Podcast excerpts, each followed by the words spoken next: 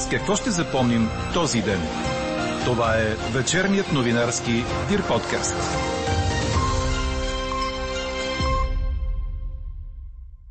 С това, че природният газ поскъпна с 13%, но това няма да повлияе на битовите сметки. С това, че почти година преди края на мандата си, президентът Румен Радев обяви, че ще се кандидатира за втори. Или пък така – в първите часове от пускането на моловете в магазините имаше предостатъчно място за клиентите. Говори Дирбеге. Добър вечер, аз съм Елена Бейкова. Чуйте водещите новини до 18 часа. И тази вечер се очакват валежи от дъжд, но слаби само в северо-западна България и крайните източни райони, съобщава синоптикът на Дир подкаст Иво Некитов. Около полунощ дъждът ще спре, а на сутринта се подгответе за температури от 3 до 9 градуса, които до обяд ще се вдигнат до 10 и дори до 15 градуса. Много по-топло от обичайното за февруари. Все пак облачността ще бъде значителна с по-съществени намаления след обяд над западните и северните райони. Слаб дъжд ще е възможно да превали в югоизточна България. От днес природният газ поскъпва с 13%, реши Комисията за енергийно и водно регулиране. Това обаче няма да промени цените, по които плащате за парно, топла вода и ток, предвижда още решението на държавния регулатор, цитирано от БНР. Ето откъде не можете да минавате с автомобила си според последната информация на пътната агенция, в която се говори за активизирани свлачища заради обилните сняг и дъжд през последните седмици. Движението по автомагистрала Струма в отсечката от 7 до 9 км все още е ограничено в двете посоки. Има обходен маршрут.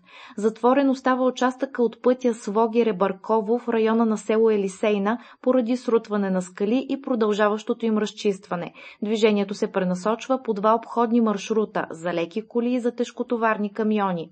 Ограничено става преминаването по пътя за Рилския манастир след село Пастра. Пропускат се само линейки, пожарни и полиция, както и колите обслужващи манастира. Движението по второкласния път Симитли Банско в района на село Градево е в една лента поради подкопаване на пътя. С повишено внимание трябва да шофирате по третокласния път Сатовча до Спад след отбивката за село Осина в област Благоевград заради нарушена пътна настилка. Трафикът по пътя Родозем Смолян при 6 километър се осъществява в една лента с пропускателен режим заради пропаднал пътен банкет. През деня проблем с паднали камъни имаше и по пътя София Самоков в района на Златната рибка, но движението там е възстановено. Възстановено е и електрозахранването в тунела Железница, което беше спряно заради авария. А на магистрала Тракия беше въведено ограничение в платното за София близо до връзката с магистрала Марица. От утре започва ремонт на двете платна в този участък с обща дължина 16 км. При сухо време е възможно ремонтът да приключи до края на март, а целта е до Великден да бъдат ремонтирани и останалите 24 км до Чирпан. Президентът Румен Радев и вице-президентът Илияна Йотова ще се кандидатират за втори мандат на предстоящите през тази година президентски избори. Това обяви държавният глава, който днес отчете четвъртата година от мандата си в отсъствието на вице-президента, която миналата седмица беше диагностицирана с COVID-19. Румен Радев се обърна към българите с наречено от него послание за нова България – в което определи изминалата 2020 като година на събуждането и постави като най-важна предстояща цел укрепването на държавността чрез връщане на гражданите в управлението. Заради нуждата от непреклонни усилия за необратимост на оздравителния процес, с госпожа Йотова считаме за наш дълг да обявим още сега, че ще се кандидатираме за втори мандат като президент и вице-президент на България, обяви Радев – Държавният глава посочи, че ще продължи да работи за промяна на властовия модел и анонсира нуждата от конкретни промени, свързани например с харченето на парите от държавния бюджет и постигането на заложените цели. Този ранен анонс на нашата кандидатура цели да даде възможност на политическите субекти да се позиционират спрямо оповестените принципи и приоритети при заявяване на техните стратегически намерения, както и да помогне на българските избиратели да имат информиран избор за статуквото и альтернативата. Държавният глава обяви още, че няма да наложи вето на промените в закона за извънредното положение, с които се определят правилата за гласуване на карантинирани заради COVID хора и настанените в болница. Държавата подготвя електронен регистр на желаящите да се вакцинират срещу COVID-19. Информацията дойде от работно съвещание при министър-председателя. Здравният министр Костадин Ангелов обясни, че през този месец паралелно ще бъдат изпълнявани фаза 2 и фаза 3 от плана за вакциниране и увери, че ще има достатъчно вакцини за това.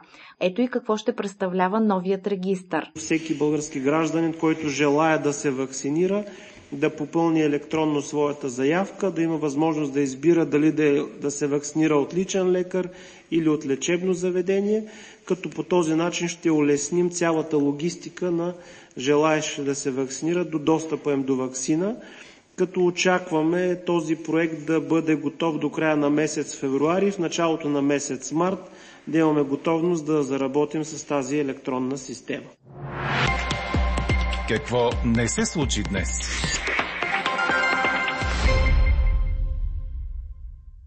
Въпреки очакванията, че хората ще тръгнат като пошторели по моловете веднага след отварянето им, в първите часове софийските търговски центрове посрещнаха сравнително малко клиенти, показа проверка на програма Хоризонт. Моловете работят с намалено работно време от 10 сутринта до 9 вечерта.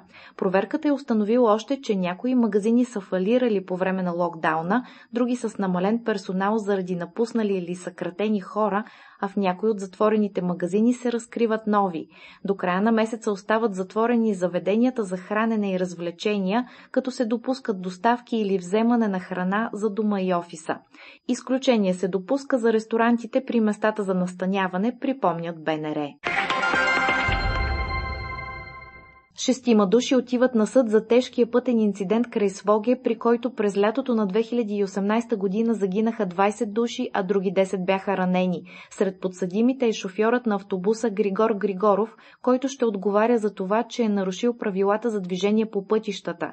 Карал е с превишена скорост, навлязал е в насрещното платно, а автобусът шофиран от него не е преминал задължителен технически преглед. Експертизите на пътната настилка са показали, че структурата на асфалтовото покритие не отговаря на стандартите. Затова на съд отиват също от техническият ръководител, отговарял за ремонтните дейности, ръководителят на фирмата, на която са били възложени те, началникът на асфалтовата база, строителният инженер, който е трябвало да осъществява строителен надзор и директор на дирекция в пътната агенция. За повдигане на обвинението са разпитани над 100 свидетели, а 104 са конституирани като пострадали, сред тях и наследници на загиналите. Руската прокуратура ще подкрепи в съда искането на Федералната служба за изпълнение на наказанията, условната присъда на опозиционера Алексей Навални по делото за измама да бъде сменена с ефективна. Според службата, Навални е нарушил многократно миналата година мярката си за неотклонение, която бе подписка, а след приключването на своето лечение в Германия не се е явил за регистрация нито веднъж, заради което надзорният орган е поискал от съда промяна на наказанието. Междувременно Московски съд глоби с 20 000 рубли или около 420 лева съпругата на опозиционера Юлия, заради това, че е нарушила правилата за провеждане на митинги. Жената беше задържана вчера на неразрешено шествие до московския следствен изолатор, където държат под стража съпруга й. След това беше освободена срещу задължение да се яви при поискване.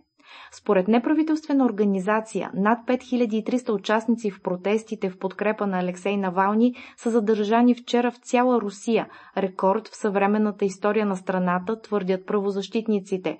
Близо 1800 са били задържаните в Москва, а около 1200 в Санкт-Петербург. Четете още в Дирбеге! Двукратният олимпийски шампион Клит Келър може да влезе в затвора, а максималната присъда, която го заплашва е 11 години, съобщи Корнер. Келър бе заснет от полицията сред лидерите на групата привърженици на бившия президент Доналд Тръмп, нахлула в Капитолия в Вашингтон на 6 януари. Келър е златен медалист в штафетата на щатите от игрите в Атина 2004 и Пекин 2008. Освен това има три олимпийски медала и 8 отличия от световни първенства, сред които 4 златни. Обвиненията са три – незаконно влизане в сграда на държавата, поставена под специален режим на охрана, агресивно поведение и нарушаване на обществения ред, възпрепятстване на действията на органите на реда. Общо присъдата може да достигне 11 години, ако бъде признат по всички обвинения. Чухте вечерния новинарски Дир подкаст. Подробно по темите в подкаста и за всичко друго след 18 часа четете в Дир.бг. Каква я мислехме, каква стана? Само 31% от вас отговориха с не на въпроса «Интересувате ли се от нивото на защита на маската си?» Ето какви са наблюденията на Анета Иванова от София, която от години се занимава с шивашки услуги, а по време на пандемията започва да шие и маски за това как хората ги избират. Младите момичета ги избират повече по цвят. Съчетават ги с своите туалети, дрехи, докато по-възрастните, по-легналите, така да се каже, жени и мъже предпочитат маската да ги предпазва по-добре. Памукът е материята, която е най-подходяща за една такава маска за многократна употреба, тъй като не предизвиква алергии. Също често се сменя, но след изпиране може да се ползва повторно. В горещото време често забелязвам, че хората заменят маските с леки копринени шалове, които покриват носа и устата или заменят предпазната маска от два памучни слоя с маска от изкуствена материя. Важно е да бъде спазено изискването за носене на маска. Това е нещо, което не бива да правим. Не бива да заменяме маска от два памучни слоя с маска от изкуствена материя или с шал. А ето какво препоръчва пулмологът доктор София Ангелова. Тогава, когато съм в условия на високо вирусно натоварване и без възможност за дистанция, както е градския транспорт, например, както са нашите кабинети, например, лекарските кабинети, нося маска FFP2. Тя е сертифицирана европейска маска, която два пъти по-добре пази от медицинската. Факт. Тъй като при медицинската има луфт и през тези луфтове могат да проникнат вирусите и бактерии. Това са маските FFP2, FFP3, които пазят както този, който носи маската, така и околните.